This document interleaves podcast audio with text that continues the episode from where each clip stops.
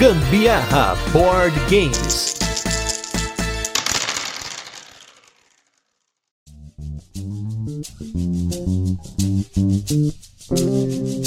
A melhor banda de todos os tempos da última semana, não, pera. O melhor jogo de todos os tempos da última semana, será que é isso que tá na cabeça de vocês hoje? Porque toda semana aparece um jogão novo, toda semana aparece jogos novos, lançamentos e hypes, e daqui a uma semana parece que tudo muda de novo e a gente continua nesse ciclo de jogos estão no hype, acaba o hype, compra, coloca no rastreio do correio, chega, compra, coloca no rastreio do correio. Vamos descobrir hoje se o melhor jogo de todos os tempos é o da última semana ou se você está enganado. E para isso estamos aqui no turno de comentários. Eu sou Gustavo Lopes e comigo, do meu lado esquerdo, está ele, também é companheiro de podcast. Eu que gravo já com ele, ele que grava aqui. A gente tá nessa sinergia porque podcast é isso aí. A gente é mídia e para isso trouxe aqui para vocês dois, né? Um ex e um corrente. Mas o que eu estou apresentando agora é ele, Bruno do Tipo War. Tudo bem, Brunão? Fala, Gustavo. Tudo beleza? Rafa, beleza? Eu, opa, já dei spoiler do outro convidado já. Puta, o cara não sabe gravar, só. O cara, você chama esse cara aí, esse cara é amador.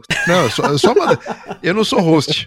Salve, galera do Gambiarra, o meu podcast favorito, inclusive melhor do que eu, que eu mesmo faço. Estamos aí para discutir sobre frustrações. A gente já discutiu no nosso podcast lá, sem quem quiser dar uma olhadinha. Mas aqui a gente vai aprofundar porque as pessoas aqui falam mais sério do que no nosso lá, então, né? Que isso. Falam, opa. E como o próprio Bruno deu spoiler aí, do meu lado direito está ele que volta mais uma vez aqui. Ele que está aposentado, mas aparece mais do que quando ele não estava. Rafael da Lost Talk. Bom dia, boa tarde, boa noite. Tudo bem, pessoal? Eu queria dizer que este é o melhor episódio de podcast da semana. Isso que você está escutando agora. E queria fazer a denúncia aqui que com tanta gente legal lá no Tipo foram chamar logo o Bruno. Puta merda. É isso aí.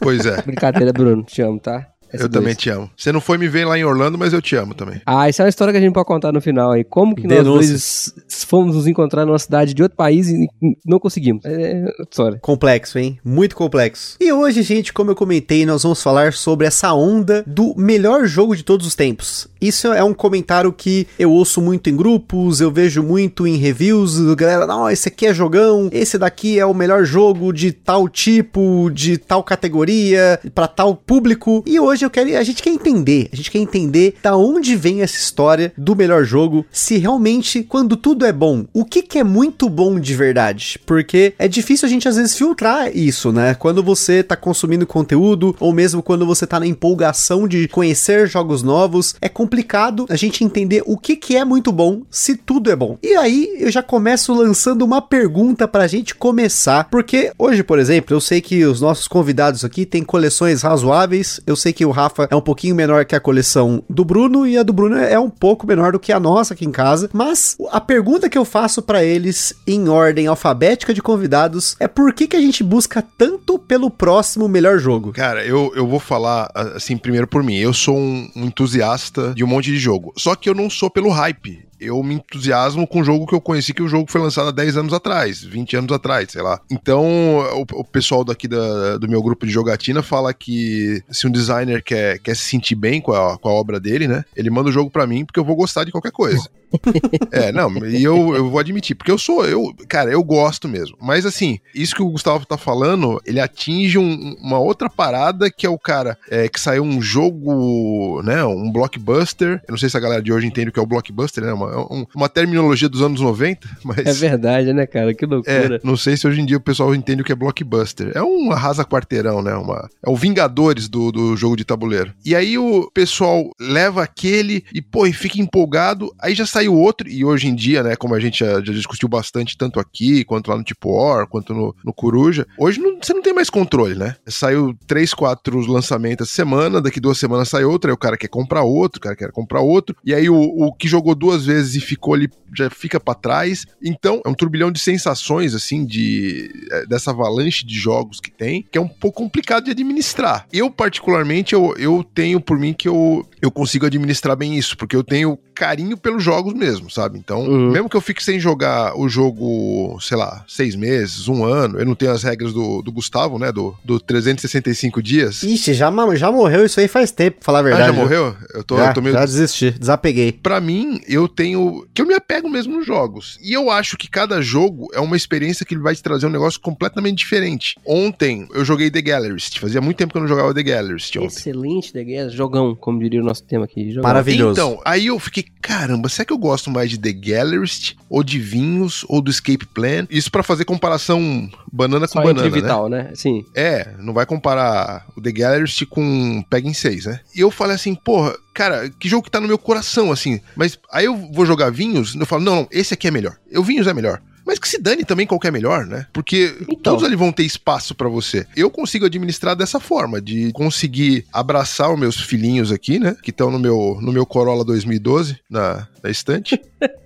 É, porque custou um Corolla 2012 a estante, né? Então é isso, assim, é, é, pra esse pontapé inicial, eu acho que essa pegada do. Isso vai influenciar pra bastante gente, tá? De, tipo, é, inclusive atrapalhar nas jogatinas da pessoa sempre querer um jogo melhor a cada outro jogo que sai, porque a- o volume é muito grande. É, não era como era 10 anos atrás, que você tinha, sei lá, 50 lançamentos no ano. Hoje em dia, o Gustavo tem números mais aprimorados aí, ele vai saber quantos números tem por ano de lançamentos. Foram, ano passado foram mais de 600 fora as expansões. Aqui no Brasil, né? Só no Brasil. Falando em português, que você possa comprar assim fácil no Brasil. a pessoa tem que saber administrar esse turbilhão de sensações de, de jogos novos de uma maneira que ela consiga se divertir, né? Porque é o que a gente sempre fala, a finalidade maior desse nosso hobby é a diversão. Então, se você tá se divertindo com um com o outro, eu acho que ok, né? Eu tenho minhas dúvidas. Eu tenho minha- hoje em dia eu tenho até minhas dúvidas. Se, é- se as pessoas estão preocupadas em divertir mesmo com o jogo de Isso é uma conversa até mais filosófica. Eu também tenho essa dúvida, Rafa. O que me parece, assim, vocês lembram quando vocês eram adolescentes, que vocês descobriam novas bandas, e aí vocês se apaixonavam por uma banda, ou até por um ritmo novo, e aí você ia levando, nossa, essa banda é muito boa, aí você descobria outra, porra, essa aqui é mais legal ainda, e, e você ia afundando naquele, até você formar o que eu chamo hoje de maturidade musical. Que, assim, não é regra, claro, né, mas é muito comum as pessoas pararem de descobrir bandas novas que elas gostam, sabe? A não ser que você seja entusiasta de música que fica realmente procurando isso, mas é comum a partir de um certo momento da sua vida você gostar do mesmo ritmo, gostar das mesmas bandas. E eu acho que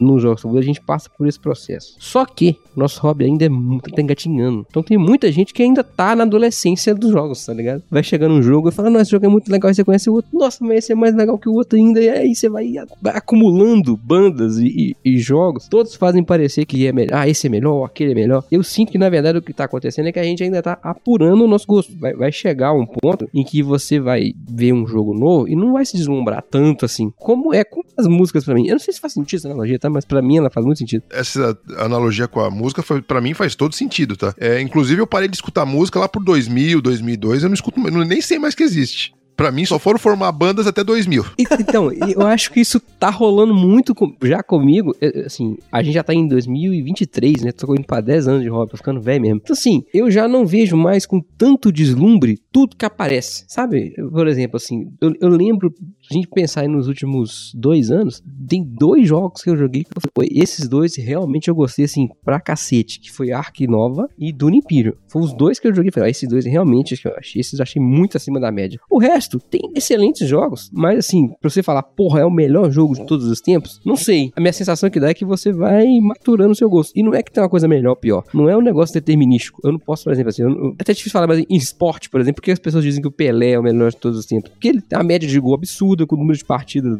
Sabe? Ele, ele tem estatística a favor dele. Agora, por exemplo, eu não tenho métrica pra falar que um jogo é melhor do que o outro do ponto de vista técnico do jogo. Posso falar de venda, né? Uhum. Aí o Terraform Mars e o Wingspan vão ser os melhores jogos modernos, né? Que vende igual água. Mas é, é muito pessoal, né? Por isso que eu acho que é, um- é um lance de criar gosto, como é com a música. Mas o Gustavo mandou a pergunta e não falou o que, que ele pensa disso tudo até agora. Quando eu sempre falo pra vocês que a gente escolhe os convidados a dedo aqui pra fazer os temas. E, e é muito interessante porque as analogias que vocês usaram são analogias que eu também usaria, então vai ficar mais fácil ainda de conversar sobre isso. Porque o que acontece? O Bruno comentou sobre como ele se empolga com os jogos. Então, ele pega um jogo agora que ele pegou o Gallerist, puta, nossa, caralho, que jogão. Jogou, curtiu, beleza. Aí quando ele vai jogar o Vinhos, que quando ele tava jogando o Gallerist, parecia que o Vinhos não era melhor, e aí o Vinhos também é melhor, pensando em jogos, né, comparando banana com banana, né? E eu também ouço muito lá no Tipo War, o Bruno comentando dos jogos, da Cris comentando dos jogos, do Fernando e tal, e eu percebo que apesar deles terem certos estilos de jogos que eles curtem mais ou que eles curtem menos, mas o- os tipos de jogos que eles curtem mais, eles ainda estão numa fase de deslumbramento. Eu acho que existe, como o próprio Rafa comentou, na vida do board gameiro, uma fase inicial, que é aquela fase que ele tá engatinhando pra conhecer o hobby, e aí o que que é, o que que é jogo moderno, aí descobre vários jogos em, no YouTube e tal, beleza, ele tem essa primeira parte. Ele tem a segunda parte, que é esse deslumbramento pra mim, por mais que às vezes ele leve anos, pode levar décadas, ele tem um deslumbramento que os jogos que ele vai jogando, sempre tem jogos novos e sempre esses jogos parecem muito bons. Ou eles são realmente muito bons, porque aquela experiência que ele tá tendo é tudo muito bom. E isso é totalmente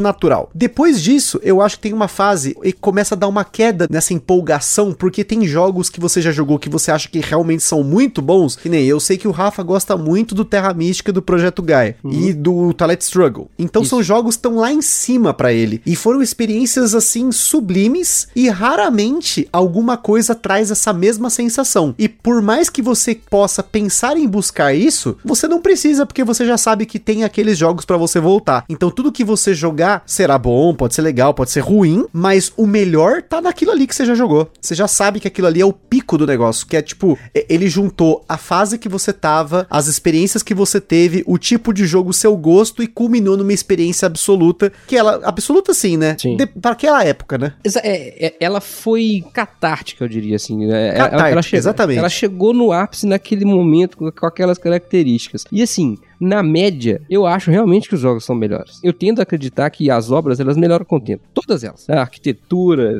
a ciência, os jogos, pra, pra mim, não é diferente. Mas, é claro que isso é polêmico, tá? Mas na minha concepção, eles sempre evoluem, tecnicamente, tá? Tô falando assim, eles têm menos falha, eles quebram menos. Mas não quer dizer que ele vai encaixar no seu estilo, não quer dizer que você tá no melhor momento pra aquela coisa, né? Então, acho que é natural você pegar jogos e falar, pô, esse jogo realmente é bom. Porque eles melhoraram, eles realmente são bons. Mas olha só, Rafa, vou fazer um paralelo com dois jogos que eu joguei recentemente, um que eu gostei pra cacete e outro que eu não gostei tanto. Uhum. Eu peguei o Endless Winter. Meu, tudo que tem aqui no Endless Winter tem um pouquinho do- de outros jogos tal. Não tem nada de novo. Mas Uhum. eu me empolguei como o jogo fluiu pra mim, entendeu? Sim. A soma de tudo, né? É, cara, eu falei assim, não tem nada de novo pra mim aqui, mas, porra, que legal, como eu me diverti, como eu, eu entrei Sim. em flow pra tentar ganhar o jogo e tal. Perdi miseravelmente em quarto, como é de praxe. Mas é padrão. Padrão, padrão. Aí depois eu fui jogar o Golem, porra, dos italianos que eu adoro, lá tem um monte de coisa deles aqui, né? E eu não curti tanto, cara, porque eu,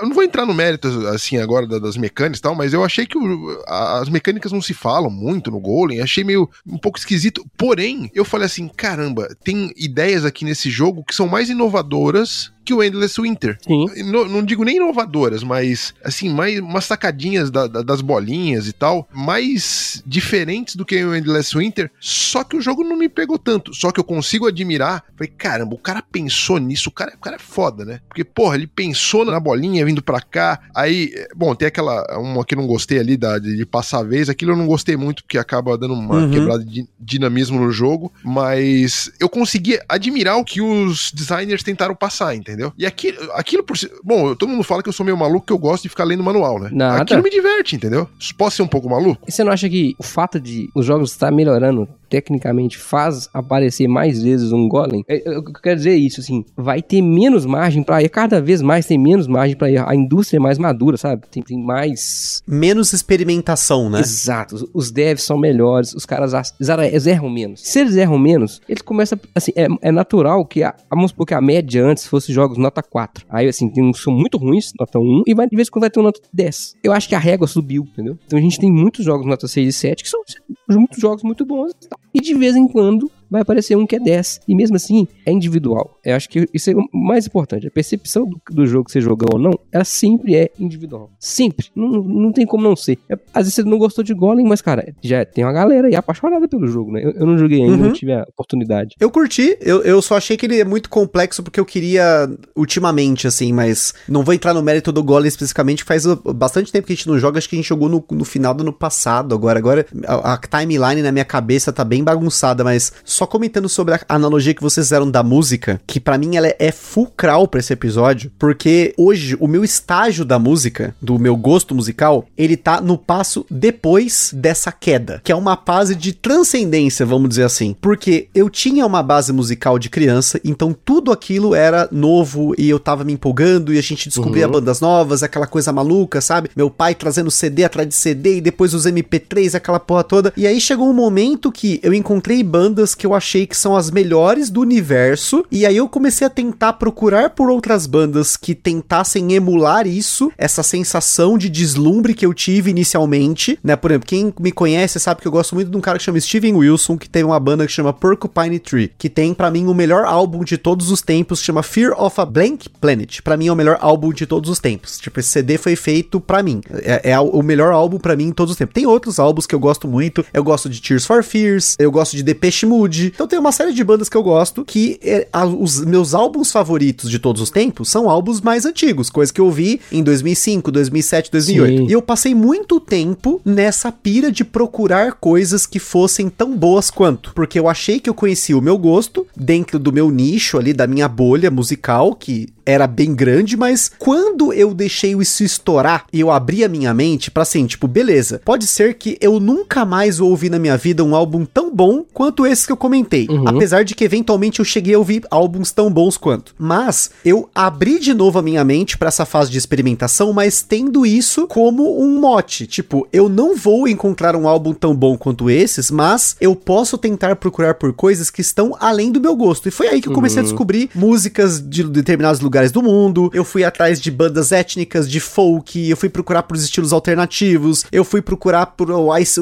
tipo, o buraco do iceberg de músicas bizarras, assim, para tentar desafiar a minha audição para procurar coisas que poderiam me agradar tanto quanto, mas saindo da minha zona de conforto. Eu acho que nesse momento do board game, no que eu estou caminhando, eu estou chegando perto dessa parte da música e por isso eu estou voltando a me empolgar com as coisas porque eu estou me deixando permitir mais uhum. porque eu achava que lá atrás, quando. Isso lá atrás é, foi uma evolução muito rápida, na verdade, dois anos aí, três anos no máximo. E quando eu comecei a descobrir os, os Eurogames e tal, eu comecei a me empolgar muito, muito, muito, muito, muito, muito. Aí achei vários jogos, e aí eu comecei a tentar procurar por jogos parecidos, e eu comecei a ver coisas parecidas, e isso já não me empolgava mais, e aí depois eu comecei a entender que se eu me deixasse experimentar, eu poderia ter uma experiência melhor. E aí, me respondendo por que, que a gente busca tanto pelo melhor jogo, eu acho que quando a gente tem uma primeira experiência muito forte no hobby, seja ela do jogo que se tornou seu top 1 por algum tempo, ou alguma experiência catártica, alguma partida que foi, sabe, única, você vai tentar repetir essa experiência. E por isso as pessoas procuram em jogos novos essa nova experiência, tentando emular uma experiência que ela já teve. Só que pode ser que, por conta do seu momento naquela experiência, naquela época, que pode ser um mês atrás, um ano, dez anos, você talvez não encontre mais essa experiência porque a sua carga de jogos e, e partidas e de conteúdo que você consome moldou na sua cabeça o que é o jogo de tabuleiro hoje, que já não é a mesma coisa de um ou dez Sim. ou uma semana atrás. E tem uma parada também, Gustavo, que é o seguinte: você quer emular essa experiência de novo pela primeira vez. Então, assim, é como sabe quando você jogou o jogo vez, você falou, puta puta merda, esse jogo é muito foda. Você quer de novo ter a experiência de jogar um jogo pela primeira vez e falar, puta merda, esse jogo é muito foda. Porque você sabe que isso é muito legal. Então tem a galera que vai buscando isso, sabe? É, cê, ah, eu quero emular aquela experiência. Você podia jogar aquele jogo de novo, mas você não ia ter de novo igualzinho a sensação, porque não foi a primeira vez que a sensação aconteceu, sabe? O ser humano ele gosta da novidade, né? É natural. Você sempre quer se, se, se é bom você ter uma experiência nova legal, né? Então quando é um jogo novo, faz parecer que a experiência é toda nova. Né? Então você quer buscar isso de novo pela primeira vez com a sensação incrível. Mas nem sempre você acha. E é muito legal quando você vê o cara que tá deslumbrado, porque ele acontece com ele uma vez por semana. É muito louco. Ele, pega, ele compra um jogo, ele compra um Everdell. Fala, cara, Everdell é muito foda. Aí ele vai lá e compra um, um pensar outro jogo de árvore aqui. Living Forest. Fala, puta, Living Forest é bom demais. E é muito legal, cara. Só que aí, aos poucos, você vai refletindo e fala, ah,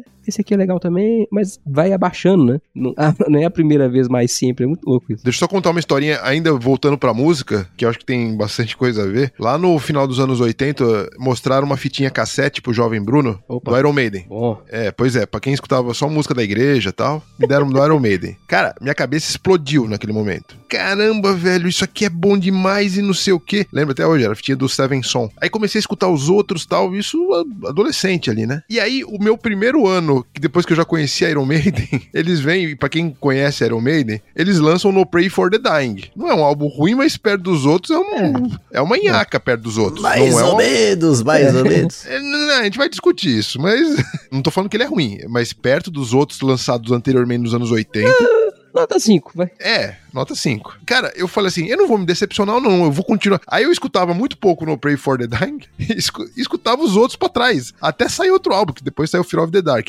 Onde eu quero chegar nisso? A gente, por exemplo, o primeiro jogo que eu comprei do Vital Lacerda foi em Lisboa. Falei, puta merda, nossa. Cara, que jogo, não sei o quê. Tanto é que a gente fala da primeira partida que a gente teve de Lisboa até hoje, que to- ah, do primeiro ao quarto lugar terminou uma diferença de, de quatro pontos, assim. Foi emocionante o jogo, Uhum. foi, mas, cara, foi uma experiência fantástica do Lisboa. Aí depois eu fui jogar o Kanban. Porra, o Kanban não trouxe nem metade da experiência do negócio. E eu falei, cara, é- não é possível esse cara que acerte tanto em um e não é que erre no outro, mas não te traz uma experiência tão agradável quanto aquele primeiro. Uhum. E aí depois eu fui com tenho a coleção inteira aqui, menos o Weather Machine, né? E aí eu falei assim, não, eu vou insistir, mas isso é meu, assim, né? Tem muita gente que pega e começa a desabar no... no ah, eu me decepcionei com esse, com esse, eu não quero mais esse. Sim. E acaba, né, criando uma barreira em determinados jogos, inclusive. A- até de, por exemplo, party game, ou então do Eurogame, o cara não quer jogar Euro porque teve... É o, é o lado oposto do que a gente tá falando também, né? É, é a decepção e empo- a empolgação com tudo que acaba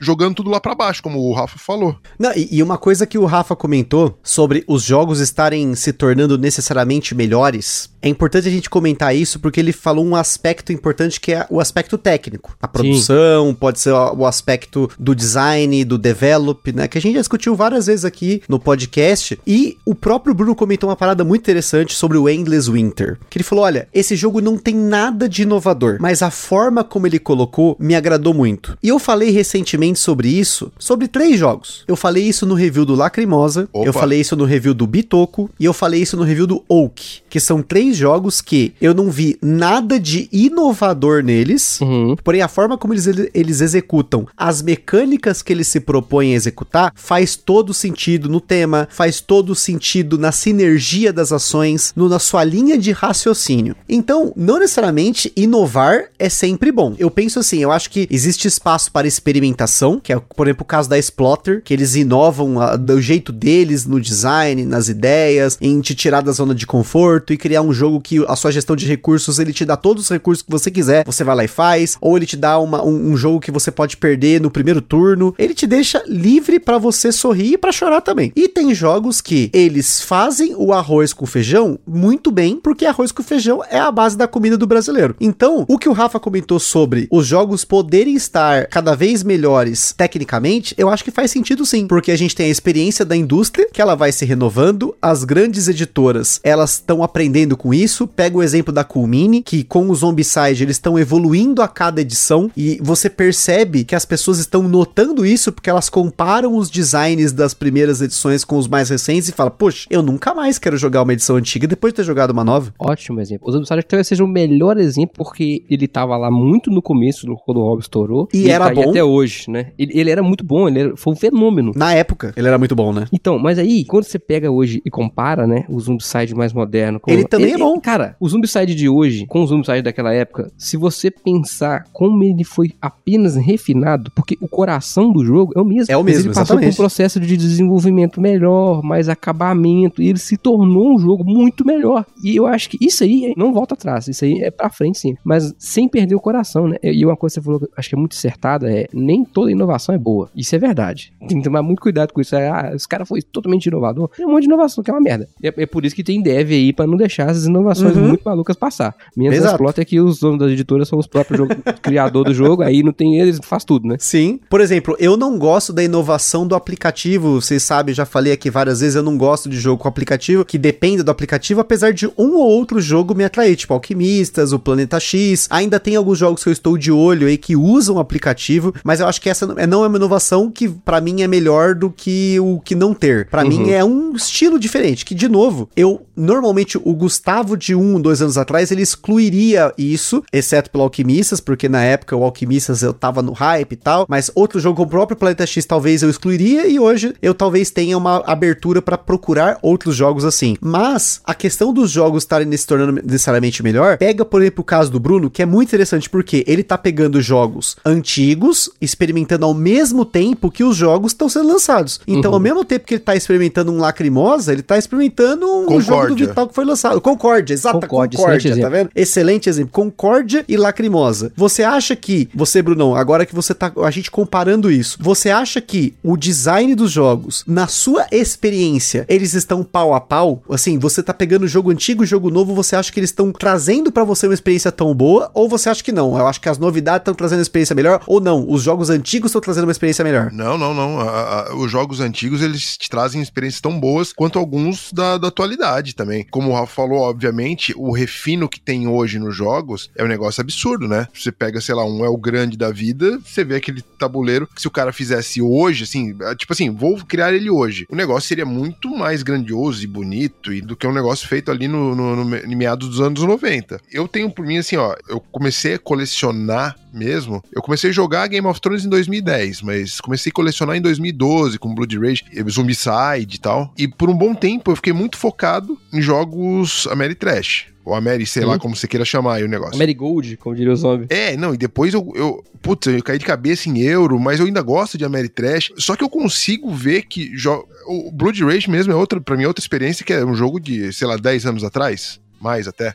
Não, acho que é 2014, 2015. 2015. 2015. É, 2015. Pra mim é uma experiência fantástica o Blood Rage até hoje. Eu, eu ensinei pra uma galera que nunca tinha jogado, o pessoal, nossa, vibrou ali com Blood Rage. É, então, assim, eu acho que os jogos, além do que os jogos antigos criaram o que a gente tem hoje, né? Então, Catan, Carcassonne, El Grande, Kylos. Eles experimentaram, né? É, exatamente. Eles ca capinaram o mato ali, né? E não só isso, eu acho que tem jogos que envelheceram bem, assim. Você pode jogar hoje e ter uma diversão garantida. Um Village da vida, jogos que, que até hoje são atuais, assim, mesmo com uma, uma roupagem um pouco mais crua, assim, mais como diria o Sandro do Boards Burgers, dura, seca, eu acho que eles têm muito a oferecer ainda, assim. Eu, eu consigo me divertir bastante. O Concórdia, inclusive, foi esse, esse nobre host que me, me influenciou a comprá-lo em terras estrangeiras. Olha a denúncia. Cara, eu, eu falo assim, meu, eu sei que esse jogo é bom mesmo, porque eu sou um cara que eu não gosto muito de ficar me aprofundando no jogo antes de conhecer. Eu gosto de ler o manual, quero, gosto de conhecer o jogo lendo o manual. E aí eu falo assim, será que é bom, cara? Uma caixa meio esquisita, tá? aquele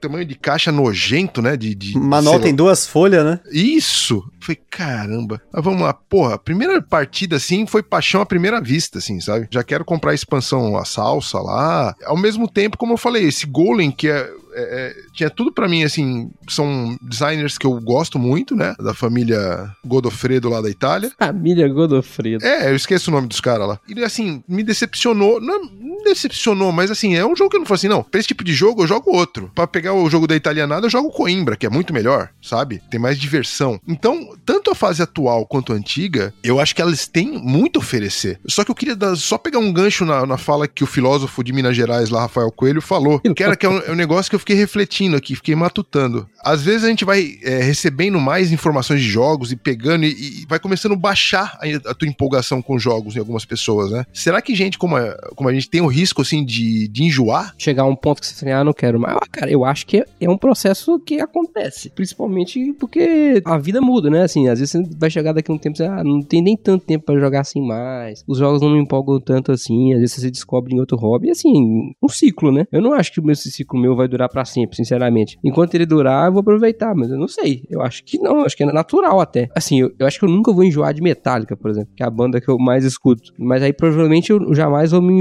enjoar de Terra Mística, mas às vezes eu não vou sentir jogar, vontade de jogar qualquer coisa mais, sabe? Não sei, eu acho que pode ser, cara.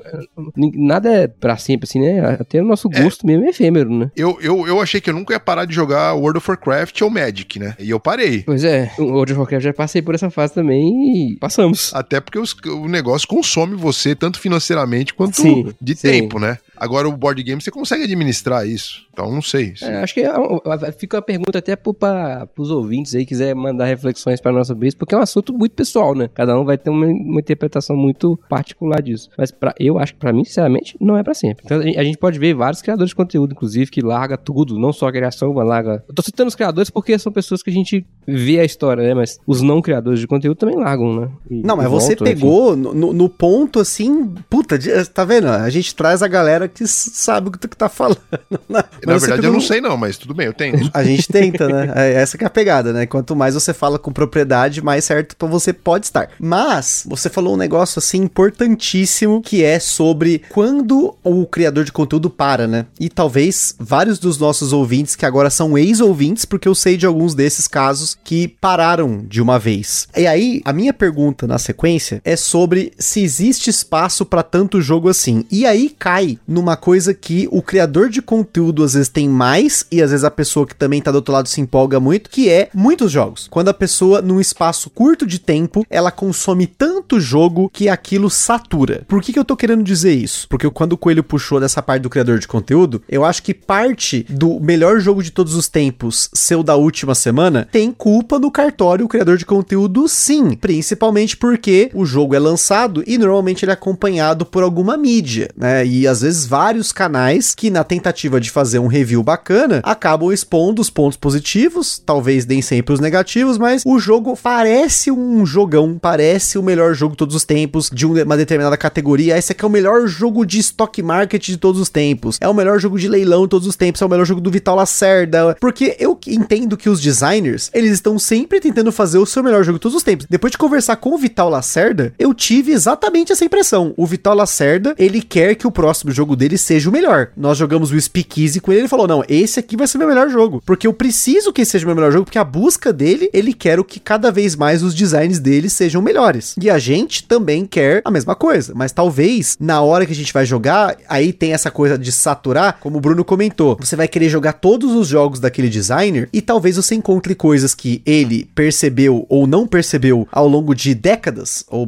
pelo menos uma década que seja, e você tá vendo tudo isso num espaço muito curto de tempo de uma única vez, tá, você tá engolindo anos de aprimoramento daquele designer de uma única vez, sendo que quem tá acompanhando o designer, ele tá jogando o, o jogo X agora, sei lá, jogou o On Mars é, ano passado, tá jogando o Weather Machine esse ano, ano que vem vai jogar o Inventions, daqui a dois anos vai jogar o Speakeasy. Então tem um intervalo nisso pra pessoa apreciar, maturar e ir pro próximo jogo. Ou seja, é um tempo bacana, um ano por jogo. Eu acho isso legal, um designer que lança um jogo grande por ano, porque ele talvez não sature o público que acompanha ele. Isso é a mesma coisa de uma banda que ela tem o aspecto comercial junto com o aspecto experimental. Novamente eu volto pro exemplo do Steven Wilson, que é um músico que eu gosto muito. Se você não conhece, mas você gosta de rock progressivo, você deveria procurar o Steven Wilson, porque o Steven Wilson ele tem uma parada que ele faz que ele tira a galera de- do sério, às vezes da cadeira, porque ele quer que o próximo álbum dele não seja só o melhor, ele quer que o próximo álbum dele seja diferente de tudo aquilo que ele já fez. E isso tira às vezes a pessoa da zona de conforto e não atrai todo mundo. Eu mesmo, por exemplo, não curti tanto o último álbum tanto quanto gostei pra caramba do anterior e talvez do anterior, enfim, mas isso é uma papo de banda. Agora, quando eu falo que a gente, será que a gente tem espaço pra tanto jogo assim? Voltando no criador de conteúdo e da galera que consome compulsivamente ou às vezes consome muitos jogos num espaço muito curto de tempo, um ano, dois anos, três anos e acaba parando depois? Por quê? Será que a gente realmente consegue parar pra conhecer os jogos, pra jogar os jogos, pra interpretar se eles são bons o suficiente pra nós mesmos ou não, tendo esse tanto de jogo pra consumir e o criador de conteúdo com a obrigação ou não, mas intrínseca, talvez a obrigação de fazer reviews semanais, fazer os jogos no lançamento, fazer os jogos perto do seu lançamento ou pelo menos para poder atender a um prazo que ele se comprometeu. Então, será que existe espaço para tanto jogo como a gente tá tendo hoje que, de novo, quando eu ia na loja há cinco anos atrás, que não é tanto tempo assim, tinha dois, três jogos lançados por mês. Você, ah, legal, esse aqui é legal, esse aqui talvez não, tal. Hoje em dia, em uma semana, tem 10, 12 jogos sendo lançados. E na outra semana, de novo, e agora vai ter o DOF. E assim, pra quem tá vivendo essa época de ouro do board game, é muito legal porque você tem trolhentas opções. Mas se você não sabe filtrar essas opções, será que o mercado tem tanto jogo pra um nicho? Eu vou te responder isso com outra pergunta. Não, mas aí você não pode fazer isso. Segundo o professor Girafales, não pode. Só os idiotas respondem a pergunta com outra pergunta. Sou um idiota, exatamente. Não, mas era o seu Madruga que falava isso, não era? Era? Eu, eu, então eu sou um Era o seu também. Madruga. Denúncia. Tem espaço pra tanta série de TV assim? Você consegue ver todas que você quer? Ah, então, mas olha só, eu acho que nós estamos comparando banana com laranja. Porque assim, uma coisa é a Netflix,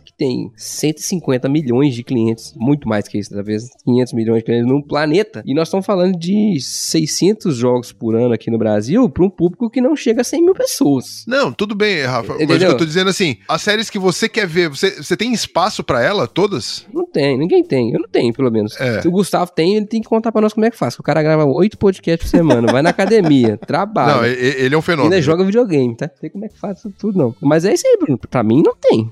Eu não consigo. Eu- até hoje eu não vi Mandalorian na terceira temporada, queria ter visto. Não vi Andor. Tem um monte de coisa atrasada aí. E não, não tem tempo, cara. Não tem tempo mais. É isso. Não, e, e a parada do produtor de conteúdo, tem esse- essa cachoeira de, de jogos saindo, ele vai dar atenção pros hypados, porque tá saindo, as novidades e tal, porque isso dá público, né? É, é isso aí. Ele, ele, ele não tá dando atenção porque o jogo é novo. Ele tá dando atenção porque é o que dá view, é, É. o que dá like, é o, é o que dá público. É isso aí. Às vezes, eu, eu já conversei com vários. Tava até tendo uma conversa com o Vini esses dias, o Vini lá do Joguem 2. Aí perguntei pra ele, e aí, Vini, vocês estão recebendo bastante jogo e tal, mas vocês estão jogando o que vocês gostam de jogar? Assim, quanto tempo você não senta pra jogar um jogo velho? Aí a gente conversou bastante sobre isso, sabe? Assim, e é caro, né? O Gustavo, por exemplo, ele recebe alguns jogos pra fazer review também. Mas assim, o Gustavo tá tendo tempo de sentar pra jogar o, sei lá, o Catanzinho da Alegria. Não sei se é o Catan.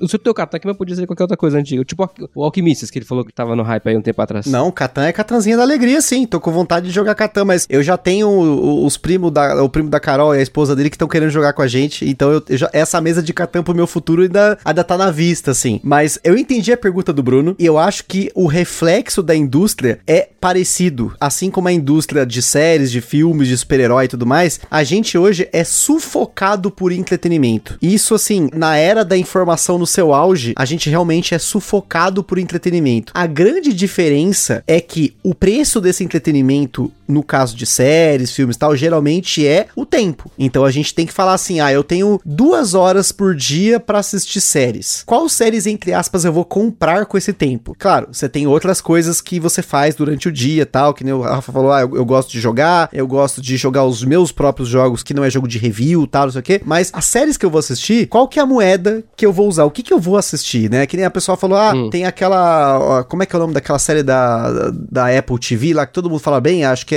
Ruptura. Ruptura, muito bem, exatamente. Tá vendo? Os caras já sabem porque a série foi disruptiva. É Mas e eu boa não vi porque eu não tive tempo. eu não assisti, muita gente recomendou, tal. Last of Us teve aí, não assisti. Enfim, tem séries que talvez poderiam ter sido legais pra mim, mas a minha prioridade hoje é assistir One Piece até o final. Eu sei que talvez até a Carol não goste muito dessa minha visão de nós vamos assistir tudo e assistir com calma, porque a gente- quem tá ouvindo esse podcast e acompanha a gente deve saber os números dos episódios que o vai passando, mas o começo do ano a gente tava no 300 e fumaça. Agora nós estamos no 652, acabamos de assistir antes dessa gravação. É, Falta 400, aí tá chegando lá. Então, assim, eu escolhi o meu tempo me dedicar a essa série, a esse anime. Eu assisti outros no meio do caminho, aí assisti o Attack on Titan que eu tava querendo assistir e tal, sei lá. Mas a gente tá se dedicando ao One Piece. Mas a gente escolheu um, porque a gente entrou num acordo que seria isso, né? Com relação aos filmes, eu tô naquele momento que eu não quero assistir nada, porque sempre que eu assisto o filme eu fico puto porque eu não gostei do filme. E aí eu fico com vontade de assistir um filme velho, mas aí eu já assisti o filme, eu quero assistir eh, ou fazer outra coisa, aí eu volto pro One Piece eu faço outra coisa. Mas enfim, é um ciclo aí. Mas nos jogos de tabuleiro especificamente, hoje eu tenho sim uma dificuldade de dividir as 4, 5 partidas, que às vezes tá sendo 3, 4 partidas, dos jogos que estão entrando pra review, a nossa fila de review, e do outro lado, os jogos que eu quero jogar. Jogos novos, jogos velhos, jogos pesados, jogos leves. Os pesados, infelizmente, são o que perdem nesse caminho. A minha cópia do Obsession, um abraço pro Rubens, que trouxe pra mim lá do Canadá, chegou, e eu não joguei ela até agora. Vai fazer mais ou menos um mês aí que eu tô com o meu Obsession parado. É um jogo que eu quero jogar, tava empolgado, era meu jogo do meu top 50 que eu não tinha na coleção, consegui uma cópia, não joguei. Em contrapartida, teve jogo aí que, tipo, sei lá, minhas vazinhas aqui, que puta que pariu, tão rodando feito água aqui, né? Final de semana nós jogamos um monte de vaza diferente. Eu tenho jogado bastante. A gente jogou, tipo, Cat in the Box, que não era um jogo. que Apesar, apesar que Cat in the Box é meio. Ele tava no hype, apesar de não ter no Brasil, mas aí beleza. Mas pega um Skull King da vida, sei lá, eu tô com vários jogos aqui, o Station, que é o Sticken, que são jogos que estão chegando, que não são novos, não são hype, não são de conteúdo. Eu tô empolgado para jogar, eu consigo jogar. Mas, quando eu falei sobre essa questão de o que o, o Bruno colocou de a gente ter tanta série para assistir e não conseguir, eu fico pensando não nisso, mas especificamente na pessoa que tá comprando muito jogo, ela até tá se frustrando porque não tá conseguindo jogar tudo e ela começa a ser sufocada. Se vocês não ouviram, lá no Tipo War teve um episódio sobre frustrações. E uma das frustrações que são também entrou no episódio que a gente fez aí de coisas que eu não gosto no hobby, é essa coisa de você ter vários jogos para jogar e não conseguir jogar. O criador de conteúdo, ele tem um passo além que ele quer jogar os jogos que ele tem, mas ele tem que jogar os jogos que estão chegando. E então aí tem, tipo assim, ele tem jogos para jogar, ele tá jogando, mas não é o que ele queria. E aí isso começa a pesar, pesar, pesar, até isso se tornar um ponto negativo e a pessoa desistir de tudo, que é o, a famosa luquitada, a gente já falou disso aqui, mas em resumo, é quando a pessoa ela chega num ponto de ruptura, aí citando a série aí, um ponto de ruptura em que o hobby para ela é associado a essa sensação de ansiedade, essa sensação negativa de que eu tô com um monte de caixa que vale dinheiro, tá ocupando espaço, mas no meu tempo, no meu dia a dia, eu não consigo aproveitar isso. E aí o mercado continua socando o jogo. E é jogo, é jogo, é jogo. E como o Rafa falou, pessoas ativas comprando jogos de tabuleiro no Brasil, 100 mil pessoas é muito. Assim, está extrapolando assim fortemente. Porque se você pensar que, sei lá, 100 mil pessoas, quer dizer que os conteúdos de board game que são lançados por aí, que tem uma média de mil, dois mil views, se você for olhar isso, podcast, Atinge YouTube. 2% da população do, dos jogos. 2% desses caras que são do nicho. Você acha mesmo que 2% da galera tá assistindo, tá ouvindo esse podcast? Eu acho que tem muito mais gente ouvindo, muito mais gente consumindo, porque pensando nesses jogos, essa monte de jogos, não tô falando assim, ah, do Double, do Dixit, do Taco Gato, é, é que esses jogos tá vendendo pra tudo quanto é público. Tô pensando nesses jogos que tá falando aqui. A gente falou aí do- dos jogos do Vital. Um camarada, vamos botar aí, um camarada que compra cinco jogos no ano. Um- Exato. Esse, esse camarada. Cinco? Tô falando de cinco, hein? Tem gente Cinco, compra hein? cinco na semana. Tô falando de cinco no ano. E- Não Exatamente. deve ter 30 mil pessoas. Vocês acham que realmente tem tanto espaço no Brasil pra esse tanto de jogo? Ou, na verdade, as editoras estão tentando criar esse espaço até que eventualmente o espaço seja menor, porque o print vai ser menor, o print vai ser mais caro, o jogo vai ser limitado e a gente vai ficar cada vez mais com jogos caros que vão reduzindo de preço com o tempo. É curioso, né? Assim, a gente pode falar das nossas percepções como jogadores e como Exato. de conteúdo, né? Na minha percepção, olhando daqui, a sensação que dá é que é jogo demais pra gente de menos. Mas tem sempre a galera que tá totalmente fora do radar que a gente não enxerga. O melhor dos mundos seria um dia a gente conseguir trazer alguém de alguma editora pra perguntar pra ele. Falei, e aí, meu amigo, você consegue mesmo vender aí? Você faz um print de, por exemplo, o Ark Nova aí, recentemente. Tá quase esgotando já. Um print, se não me engano, foi quase duas mil cópias. Uhum. Isso, duas mil cópias. É, um jogo desse tamanho, é até ousado, né? Mas assim, tô falando de 2 mil, não tô falando de 30 mil. Você acha que se, se a, se a Grok tivesse impresso 10 mil Ark Nova, ela venderia? Eu acho que não, entendeu? Então, a minha sensação é, sim, tem jogo demais. É a conta de padeiro, cara. Foram 600 lançamentos. Se o print médio for mil, é 600 mil caixa de jogo. É caixa de jogo pra cacete. Não tem, não tem nem de capital pra comprar esse tanto de jogo, sabe? É a minha percepção, tá? Eu acho que não. E, assim, a tendência é acontecer o que tá acontecendo nas, nas Black Fridays aí. Aparece jogo a 100 reais, 120, queima de estoque. Não sei se isso é bom ou se é ruim pro hobby, sinceramente. Eu acho que deve ser bom, porque ter caixa sempre disponível e cair no preço é melhor pro consumidor, né? Agora, se a editora tá tomando prejuízo, não pode não ser tão bom assim. Então, tem o outro lado, né? Mas, cara, eu acho que não tem espaço pra tanto jogo assim, não. Quero ver lá no sul, lá, o que, que o Bruno acha, mas aqui, aqui em Minas não tem, não. Não, não, aqui também não tem, não, não tem, não tem, não tem mesmo. E eu digo mais, assim, essa parada da, da, da produção de conteúdo, eu não vou nem entrar nesse, é, é, no meio, porque o nosso, a nossa produção de conteúdo é muito pequenininha. Essa semana a gente recebeu o primeiro jogo, a gente faz podcast há dois anos e meio. Foi o primeiro jogo que a gente recebeu, da- a- foi o bom do videogame. Inclusive tem um Uhum. episódio novo aí, né, confira aí do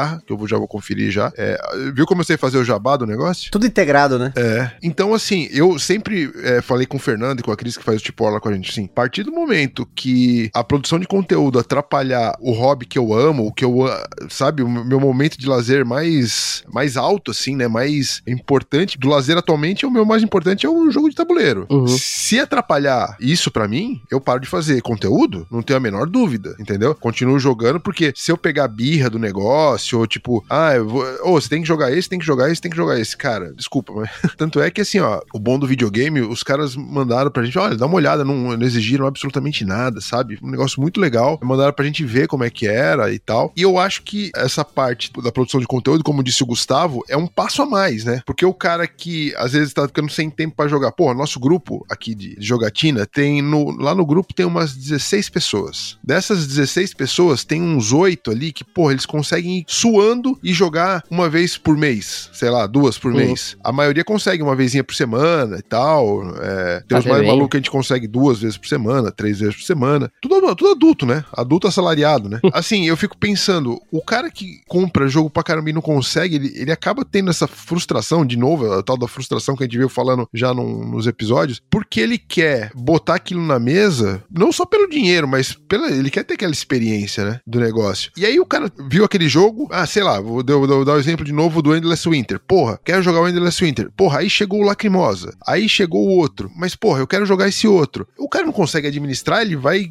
A chance dele criar uma birra com o negócio e falar assim: ah, não quero mais jogar nada isso aí, e larguei os pontinhos de mofo ali na estante, é, é grande, né? Então. Sim, é, a frustração vem, né? É ah, vem, vem. Vem. Faz total sentido, porque quanto mais a gente tem jogos e menos a gente joga, eu acho que é mais difícil ainda você jogar o suficiente para saber se esse jogo que tá na sua mão agora é o melhor jogo de todos os tempos. Ah, isso que eu ia te perguntar agora, menino, porque é o seguinte, eu especificamente pra você, essa, porque você tem jogado mais, vamos dizer assim, por obrigação, digo por causa da criação. E aí é o seguinte, quantas vezes ou quanto, o que que precisa para você jogar e falar, pô, esse aqui é jogão? Estou perguntando isso, porque você falou mais cedo que parte desse negócio de chamar o jogo jogo de jogão, é responsabilidade nossa, de quem tá aqui na outra ponta falando que o jogo é jogão para as outras pessoas, né? Então, qual que é o seu critério para chegar e falar no, no, podcast, pô, esse aqui é jogão? Como é que você chega nessa conta? Eu acho que é muito difícil me ouvir falando essa palavra jogão, porque eu, eu peguei birra da palavra. Porque é muito comum, gente, ó, isso, é, vocês me desculpem, do fundo do coração você está ouvindo, e se você usa essa palavra, não, não vou olhar você com outros olhos, tá? Estou falando especificamente de criadores de conteúdo uhum. ou algumas pessoas específicas que eu sei que repetem muito isso. É muito comum, muito comum aparecer um jogo novo e o primeiro comentário no Instagram é jogão. Jogão,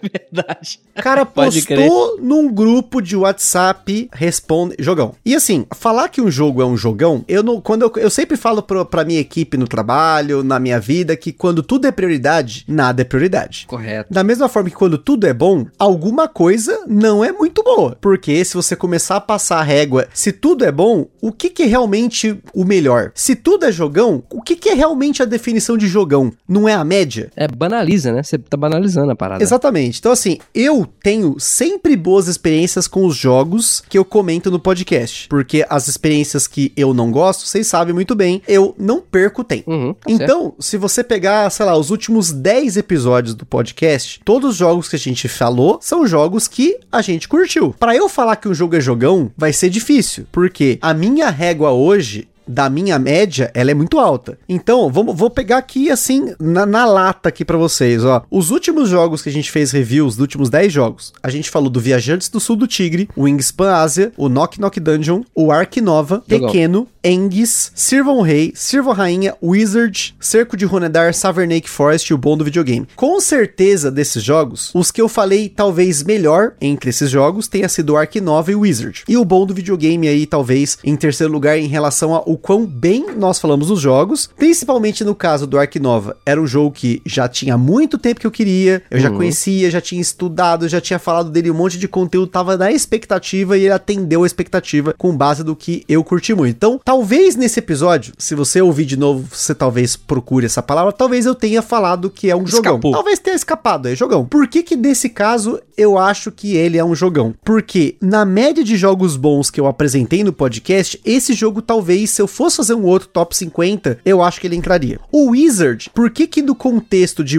de jogão aí, a gente fala que é jogão, por que que eu poderia colocar ele como um jogão? Porque eu tenho jogado muitos jogos de vaza e o Wizard é uma vaza que eu achei excelente, que eu joguei com muita gente e todo mundo elogiou, todo mundo me deu um feedback bom, eu tive ótimas experiências com o jogo. Então, na minha concepção, ele categoriza o que deveria ser um jogão. Então eu vou te provocar. Lacrimosa. O Lacrimosa é um jogo bom, que tá na média média do meu gosto. Mas eu não considero ele um jogão do ponto de vista da que eu falei. Quando tudo é bom, alguma coisa provavelmente é muito boa. Pensando, Então. né, na régua alta, né? Tô vendo aí que tem uma questão de semântica, né? Porque assim, o que, que a pessoa tá querendo dizer quando ela fala jogão? Né? Você tá me dizendo que é um jogo acima da média da sua régua. Pra mim é. Pra mim é acima da rédea da minha régua. É isso que significa a palavra no seu, no seu vocabulário, né? Eu não sei se quando a pessoa fala isso num grupo ou numa foto, é isso que ela tá querendo dizer. A sensação que dá é que banalizou a palavra. Sabe? Ela jogou um jogo e gostou, ela mete lá que é jogão. Entendeu? Não- é- sabe aquele negócio de você falar que ama todo mundo Sim. e parecer que você é falso? Exato. Ninguém ama todo mundo, entendeu? É, Eu acho que é por aí. Só quando bebe. É, Às vezes é, nem assim, né? é, olha, é verdade. Eu acho que tem um lance da semântica aí. E acho que as pessoas não dão o peso. Então, e aí, qual que é o problema? Se você tá na outra ponta, você faz hype, você gera conteúdo, aí que eu acho que tem que ter cuidado. Que você tem esse cuidado. É que não usar a palavra jogão pra tudo. Porque você sabe o valor que você tá dando pra ela. Mas quem tá te ouvindo não tem obrigação de saber. E aí que é foda. Por isso você tem que medir. Quando você fala em público tem que ser muito bem pensado, né? Porque se você, que tem aí hoje o, o podcast mais ao lado do Brasil aí, do assunto, mete que todo mundo é jogão, você, primeiro você perde prestígio.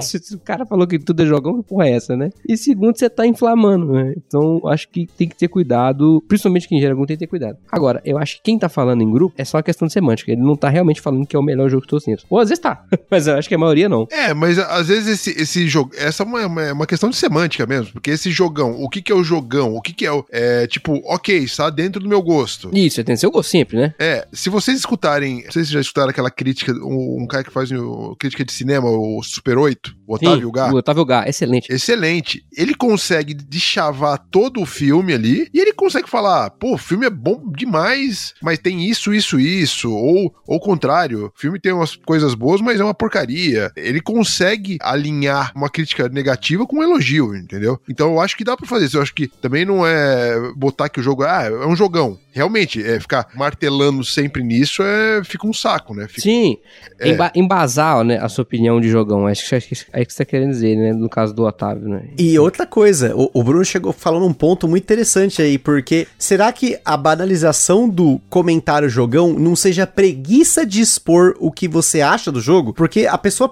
falou, ó, tá aqui o jogo, Ark 9. Ao invés da pessoa falou, putz, curti pra caramba desse jogo, gostei da forma como você tem ali a, a- a coleta dos animais que você vai colocando, tá? é um negocinho assim, um tweet. Aí a pessoa mete jogão. E é isso aí. Ela quer emitir uma opinião É, é, ela quer ser ouvida, mas aí é a pergunta é: ela tá com preguiça ou ela não consegue fazer essa síntese? Que eu acho que às vezes o jogo ele tem uma parada que você sente, mas não consegue pôr em palavras. Acontece com quase tudo nessa vida e também acontece com o jogo. Às vezes você, você assiste um filme, você não sabe nem explicar por que, que você gosta daquilo. Se você não viu muitos filmes, se você não entende do assunto, às vezes você não entende muito do- daquela coisa, sabe? Então, principalmente a pessoa que tá chegando agora, por exemplo, é, a pessoa jogou Blood Rage, se encantou. Primeiro, sei lá, o terceiro jogo que ela jogou, ela fala, pô, é um jogão. Ela não sabe nem explicar por quê. Se a mecânica disso Verdade. com aquilo que Com- encaixou. aí, beleza.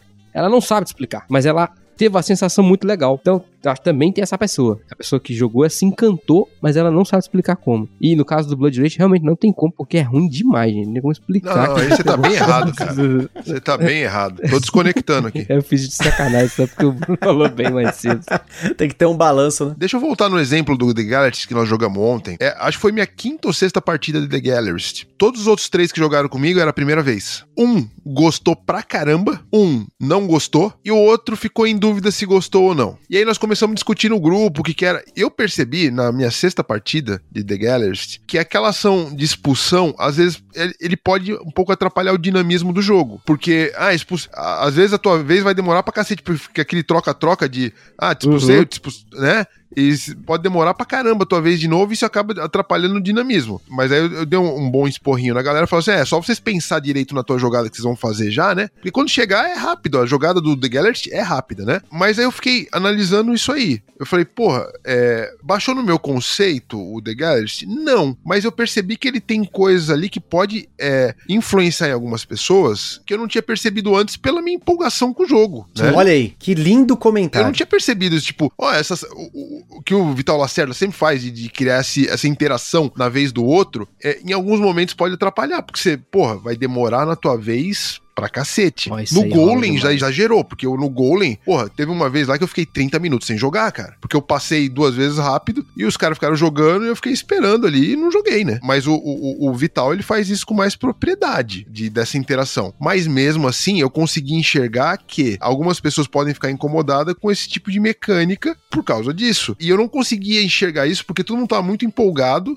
como eu sou sempre empolgado com jogos, ainda mais com Vital Lacerda, né? Então é isso que consegui ver depois de. se- o, o Rafa perguntou depois de quantos jogos você consegue ver se é jogão, se não. Eu consigo ter uma percepção de alguns, não defeitos, mas de algumas coisas que pode desviar a, a diversão do jogo, acho que com cinco ou seis partidas só. E convenhamos, eu não tenho cinco, seis partidas nem com metade da minha coleção aqui, né? Isso aí é uma coisa que eu ia falar agora. Porque assim, às vezes a gente fica, ah, tal jogo é jogão, tal jogo é joguinho, mas a gente repete muito pouco, né? Eu acho assim, numa conversa de bar, por exemplo assim, eu, vamos pensar um jogo que eu joguei uma vez só aqui, sei lá, uh, Aquaia. Joguei Aquaia uma vez só, foi recentemente, inclusive. E eu achei muito legal, muito legal. Mas joguei uma vez. Então se alguém me perguntar, numa conversa de bar, aí, o que você achou da Aquaia? Eu falo, cara, gostei demais, foi uma partida interessante, tem o lance das ações lá de compra e vende os- as, as, as, as companhias quando funde e tal. Mas, e vou falar, é um jogo muito legal. Eu posso falar isso numa conversa de bar, não tem problema nenhum. Mas, de novo, eu não tô fazendo review, sabe? Então, assim, eu, eu acho que se você vai se propõe a fazer um review, alguma coisa mais séria, aí eu acho que é prudente você jogue pelo menos umas 3, 4 vezes, né? Porque essas coisas que você falou, Bruno, passa despercebido mesmo, né? Ah, eu não tinha reparado que essa ação pode causar um AP maior e tal. E, sinceramente, eu não sei se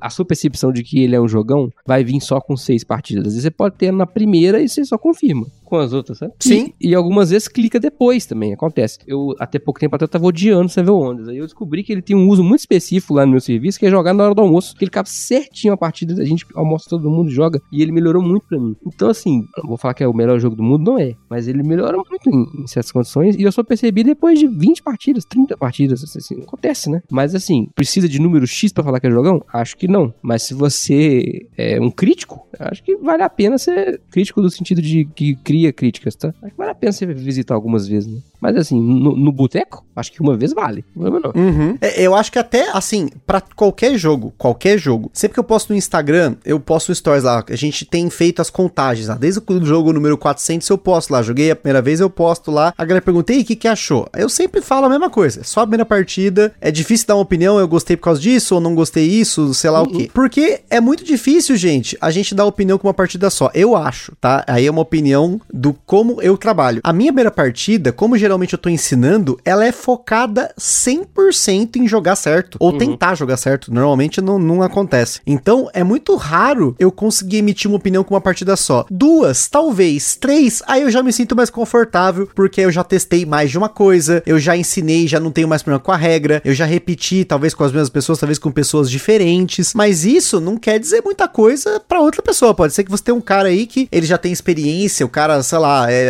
é jornalista, ele trabalha com uma outra coisa, ele já faz review de um outro tipo de conteúdo, então ele já tem uma técnica que ele já joga pensando no review, na es- impressão que ele vai dar. Não vou julgar, eu já reclamei disso aqui no podcast, mas não vou julgar porque é o conteúdo dele, ele faz o como ele quiser. No nosso conteúdo, não, a gente tenta fazer isso que eu falei, a beira partida, ela é desperdiçada, entre aspas, pra gente tentar aprender a regra e jogar certo. A partir da primeira, segunda, terceira partida aí, já melhora bem, porque, como eu falei num episódio recente aí do Bom do Videogame, na primeira partida eu tive uma impressão, na segunda eu tive outra, na terceira eu já tive uma outra impressão de coisas que eu estava vendo no jogo, que pode ser opaco no começo, pode ser difuso, né, a forma como o designer apresentou aquilo no jogo. O próprio Golem, eu joguei uma única vez o Golem e eu tive uma impressão do jogo que eu curti, eu curti o Golem sim, eu achei que o mecanismo de bolinhas lá é, é parecido com o Gran Austria Hotel, mas ainda assim ele é legal, ele é interessante. A ação de passar a gente acabou não usando muito, então eu não tive essa impressão que o Bruno teve, mas veja que interessante. Pra fazer uma crítica, se eu falar assim, ah, eu vou colocar o Golem na programação do podcast, eu provavelmente faria o que o Bruno fez. Eu testaria o passar, eu tentaria pegar outros objetivos e fazer uma estratégia diferente, porque é uma forma de jogar o jogo, aproveitá-lo de forma diferente, pra poder também fazer uma crítica. Mas naturalmente, quando eu vou jogar um jogo, seja ele pro gambiarra ou não, eu já penso nisso também. Eu gosto de fazer caminhos diferentes, ainda mais se eu tô jogando com jogadores diferentes. Eu tento tenta analisar coisas diferentes nos jogos. Mas é um comportamento meu, porque, como eu já expliquei algumas vezes aqui, eu jogo para experimentar, eu jogo pelo jogar e não sempre por ganhar. Porque se fosse para ganhar, às vezes tem alguns jogos que tem alguns caminhos que eu me sinto mais confortável para ganhar, que eu talvez repetiria, mas eu uhum. acabo não fazendo. Eu acabo, por exemplo, sei lá, no Anacrone, que a gente tá com mais de uma hora aqui e não falou a palavra Anacrone. Eu não, não gosto de jogar sempre.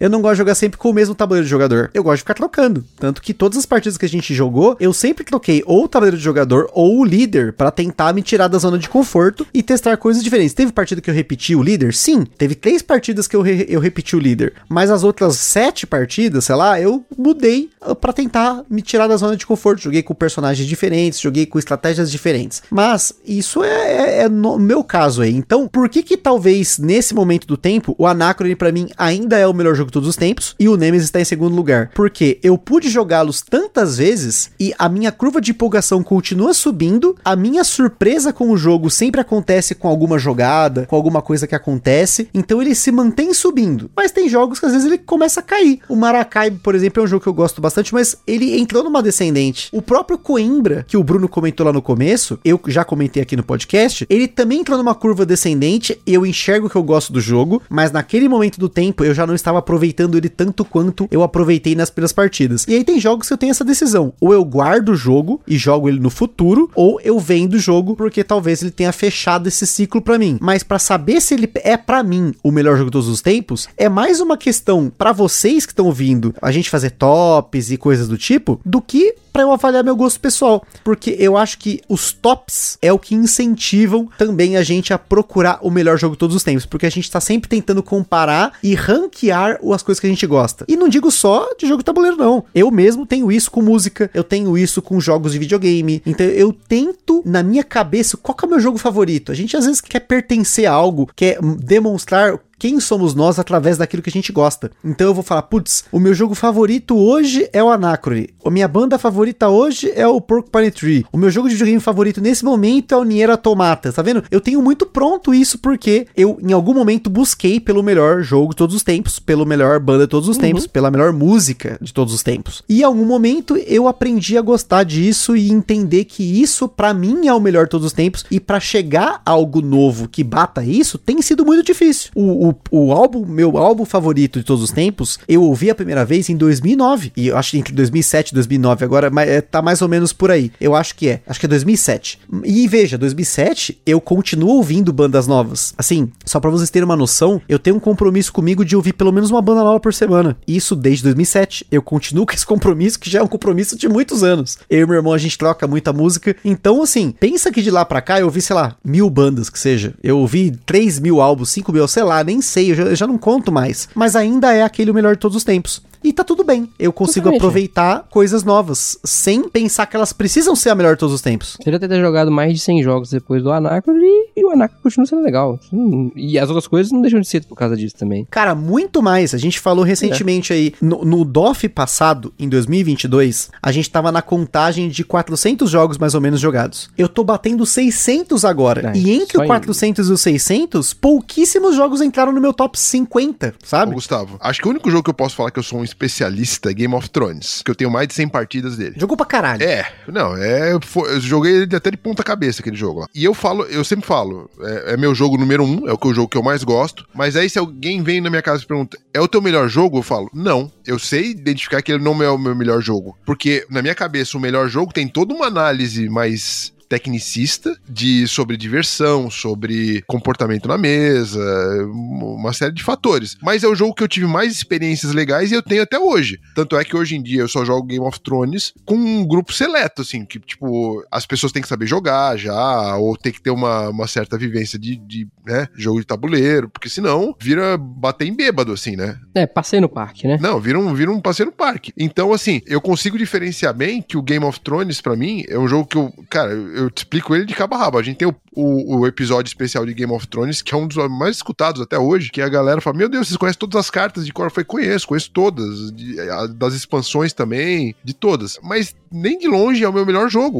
O, Escape Plan bate ele fácil, né? Como jogo. É, não, é engraçado isso. É, mas é, faz muito sentido, Bruno, porque pra mim também eu joguei, joguei mais, mais de 200 partidas de Terra Mística e não é meu jogo favorito. Acho que faz sentido o que você tá falando, faz muito sentido. E, o- e o qual o jogo melhor da semana pra mim? Cara, eu, eu, eu tento usufruir ao máximo da expectativa que eu tenho do jogo. Que nem do Endless Winter, eu vou pegar o exemplo que eu peguei anteriormente, o Endless Winter foi, caramba, que jogo legal, cara, que gostoso, quero jogar de novo imediatamente. O Golem eu falei, é, não, tá, tem coisa melhor pra jogar nessa linha aqui, entendeu? Então aí você tem que ver o, o que encaixa pra você naquele momento, porque tem muito de momento também, né? De é, com quem você tá jogando, a mesa que você tá jogando, influencia muito. Tem tudo Uhum. isso, né? Você falou de tempo, eu fiquei pensando uma coisa, que você- lá atrás você falou que um, um jogo mais antigo, ele pode te trazer uma experiência, como se visitar ele pela primeira vez, pode ser tão bom quanto visitar um jogo novo pela primeira vez. E continua sendo a primeira vez, né? O que muda é a época que ele foi construído e tal. Aí pra defender um ponto aqui, com um argumento meio merda, eu trago números, que é o seguinte. Peguei aqui a lista de todos os jogos lançados em 2013, por exemplo, que foi o ano do Concórdia, por isso que eu peguei 2013, tá? Que foi o jogo que nós citamos dos antigos, né? E olha só, que foram lançados em 2013, que estão hoje entre os 150 do ranking do BGG, 150. Tem quatro jogos. Caramba. Quatro. Concórdia, Caverna, Eldritch Horror e Rússia. Só, 2013. Beleza? Elder já podia sair também dali, né? Também acho, já passou da. da- já tem.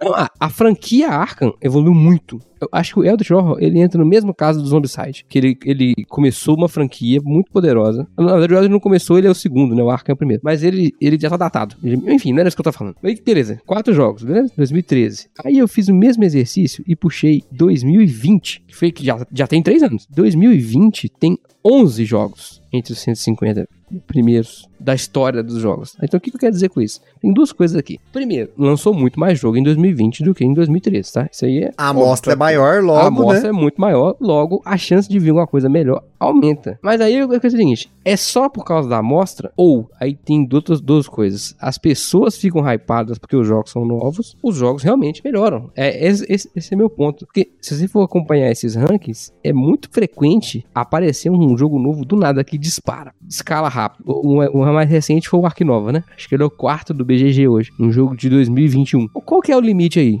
Onde que tá o jogo realmente ser bom? Onde que tá é só hype? E se é só hype, o hype foi construído em cima de alguma coisa. Então eu continuo defendendo que é natural a evolução e que quando a gente fala que ah, um jogo antigo ele pode te divertir tanto quanto o novo, eu acho, aí eu vou ser criticado aqui, é uma questão de filtro, porque quando você ouve falar de um jogo antigo, até nos dias de hoje, é porque ele já foi muito testado. Eles já sabem que esse jogo é muito bom. Ninguém acorda de manhã, vai aqui, ah, vou ver um jogo de 2013 qualquer aqui e vou lá jogar. Por que não um lançamento de 2013 e vou lá jogar? Porque se ele for lançado em 2013 e ninguém falou dele até agora, provavelmente ele não é tão bom assim. E você não vai nem encontrar ele, né? Exatamente. Ô, Rafa, É. eu fiz um levantamento ali, nosso grupo total tem uma, aproximadamente 600 e poucos jogos. Sabe qual o jogo que faz mais sucesso aqui, que todo mundo a gente joga mais até, até hoje? Tudo registrado? Lords of Waterdeep. É. Olha aí. é disparado o jogo que a gente já jogou mais, que, que faz mais sucesso, todo mundo quer jogar e joga de novo. Ah, porra, baixou seis pessoas, aquele número desgraçado, né? Seis pessoas.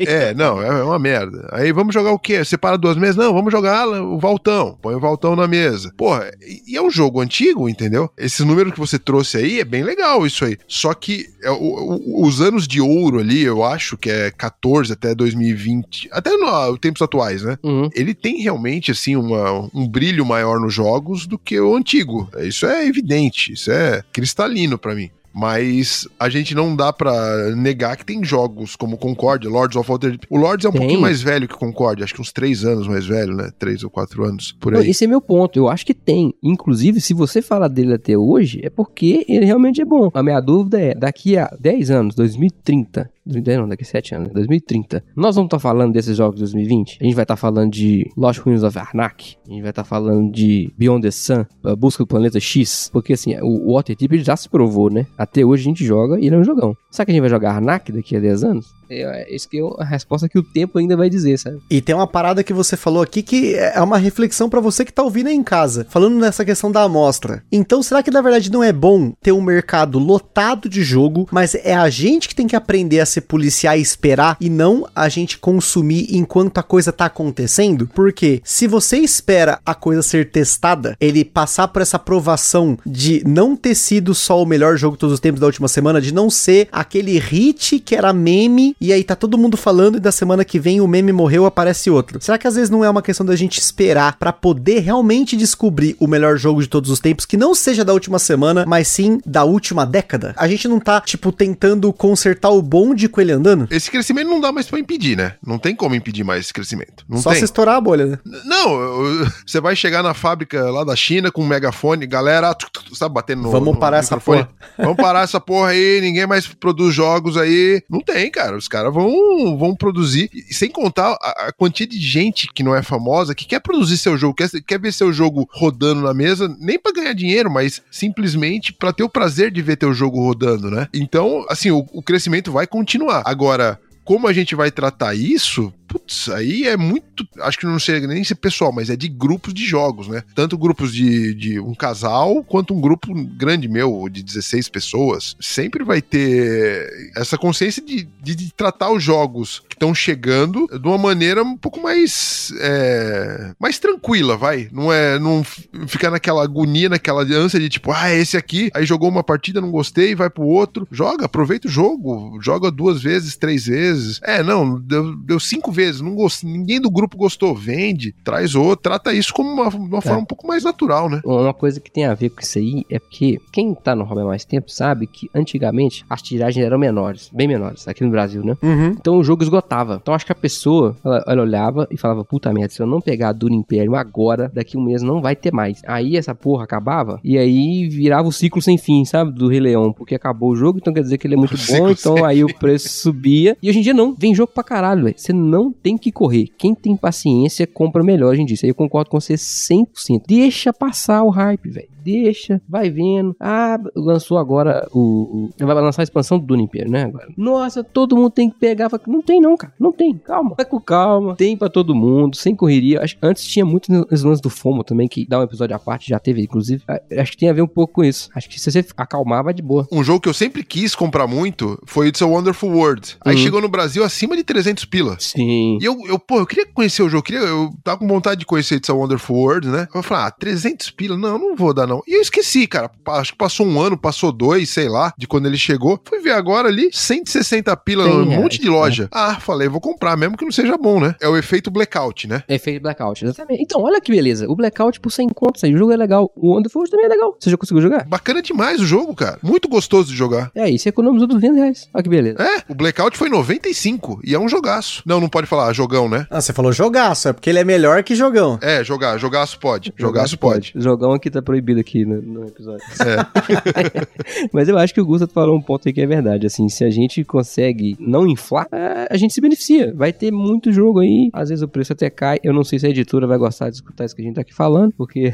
a margem não é tão grande assim pra ficar derrubando os preços. Mas pro consumidor é bom. Então acho que tem sim. Você pode ir com muito mais calma. Esse ano mesmo, cara, pensando aqui, eu acho que eu comprei, que eu tenho na minha estante aqui, comprei no lançamento, foi só o Dinosaur hoje. O resto mais nenhum eu comprei no lançamento, não. Mas você comprou no lançamento porque já- você já sabia que você queria comprar no lançamento, né? E eu me preparei, sabe? Eu fiz uns leilão, vendi uns jogos que tava parado aqui. Falei, esse aqui eu sei que eu vou pagar mais caro, mas eu, eu queria jogar ele, porque eu tava esperando já. Eu gosto bastante de dinossauros. E aí foi isso, uma escolha. Ah, Eu sabia que eu ia pagar mais caro, mas tudo bem. Mas é um, foi um, né? Se você vai comprar todos os lançamentos, você se fudeu, né? Você é, primeiro que você é rico, parabéns, bem sucedido. Segundo que tá sem apego aí, ó, o capital. Não, eu sou rico.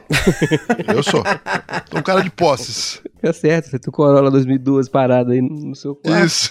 Cara, tem investimento, tem investimentos, né? O jogo é investimento. Corolla não é investimento, Corolla deprecia, o jogo não. Exatamente.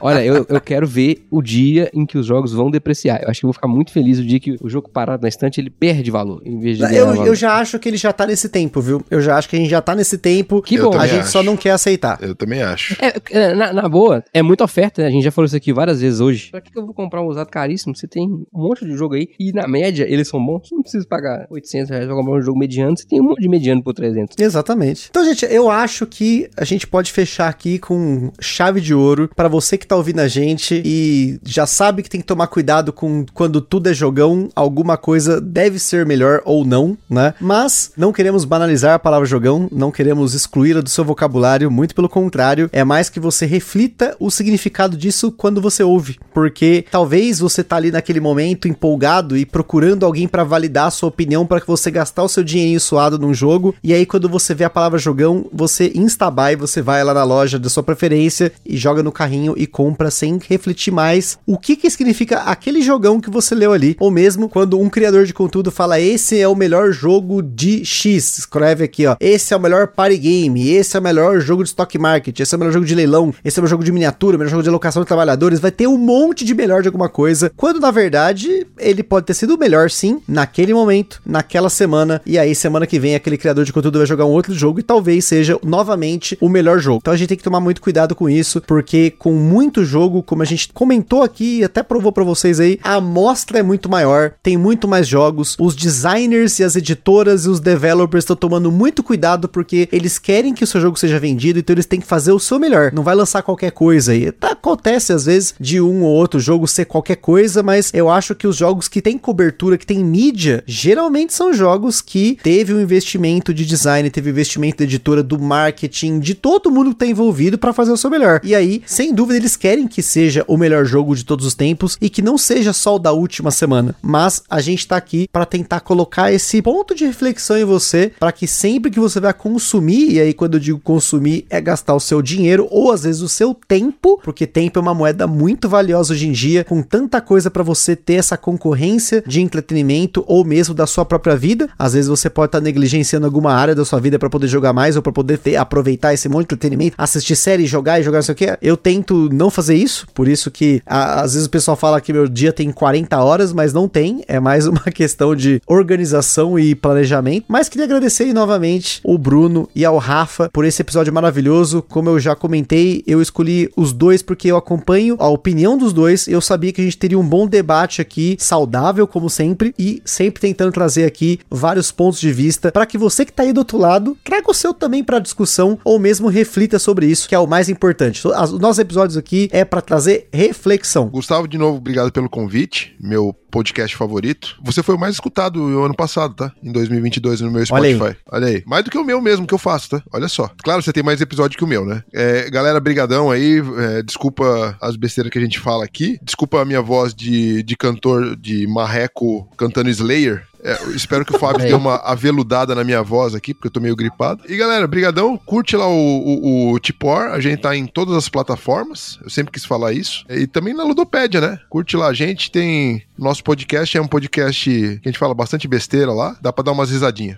Bem, eu queria convidar você a ir lá no, na Ludopédia do Tipo O e fazer comentários cretinos, que eu faço todo episódio, eu vou lá fazer um comentário cretino, depois sempre. de escutar é bom demais. As respostas são sempre boas. Agora falando sério, o que eu antes não era sério, mas agora é mais sério ainda. Agradecer mais uma vez ao Gustavo aqui, já meu parceiro já de gravação. Se não for aqui, é lá no Coruja, ou também em outros canais, eu trombo com ele com alguma frequência. Não sei o que acontece, as estrelas se alinham, a pessoa convida o Gustavo e eu ao mesmo tempo sempre chego, pô, tá aqui de novo esse cara. Mas é isso que acontece. E queria convidar os ouvintes do Gambiarra a, lá no grupo do Gambiarra, agora eu vou fazer um tumulto aqui, o Vacalheu invadiu o podcast e o grupo do cara. Explica pra nós lá, quando você fala jogão, o que, que, você quer dizer? Eu acho que isso, é, essa é uma discussão que vale a pena a gente ter para entender melhor como que as pessoas estão avaliando aí o que, que é um jogo, o que, não é, se a palavra perdeu sentido já há muito tempo. E um abraço para todos vocês, e em especial o Bruno, que eu fiquei de encontrar em Orlando, mas nós dois somos dois velhos, e aí acabava o dia, a gente tava morto e ninguém queria sair de casa para encontrar o outro. A base de hipoglós, os dois, no final do dia. Exatamente. Andando com a perninha aberta, assim. Não, tá igual um pato, é, bicho. É bom demais. É isso aí, gente. Boa noite, bom dia, boa tarde. E queria dizer que o melhor jogo da última semana é Zelda Tears of the Kingdom. Olha aí, gente. Então fica aí aquele forte abraço para vocês. Espero ter gostado desse episódio. E o meu melhor jogo de todos os tempos da minha última semana é o Nier Replicante, que eu acabei comprando por. Acabei comprando, não. Ganhei de aniversário de 14 anos de namoro da Carol. Depois de eu falar tanto na cabeça dela de Nier Automata, ela falou: vou calar a boca dele dando outro. Mas eu acho aí. que não foi uma boa ideia. Porque daqui a pouco eu vou começar a achar as referências, vou começar a falar pra caralho tudo de novo. Mas é isso aí, pessoal. Aquele forte abraço e até a próxima. Está perdido com tantos episódios? Consulte na descrição o nosso índice completo de episódios e playlists.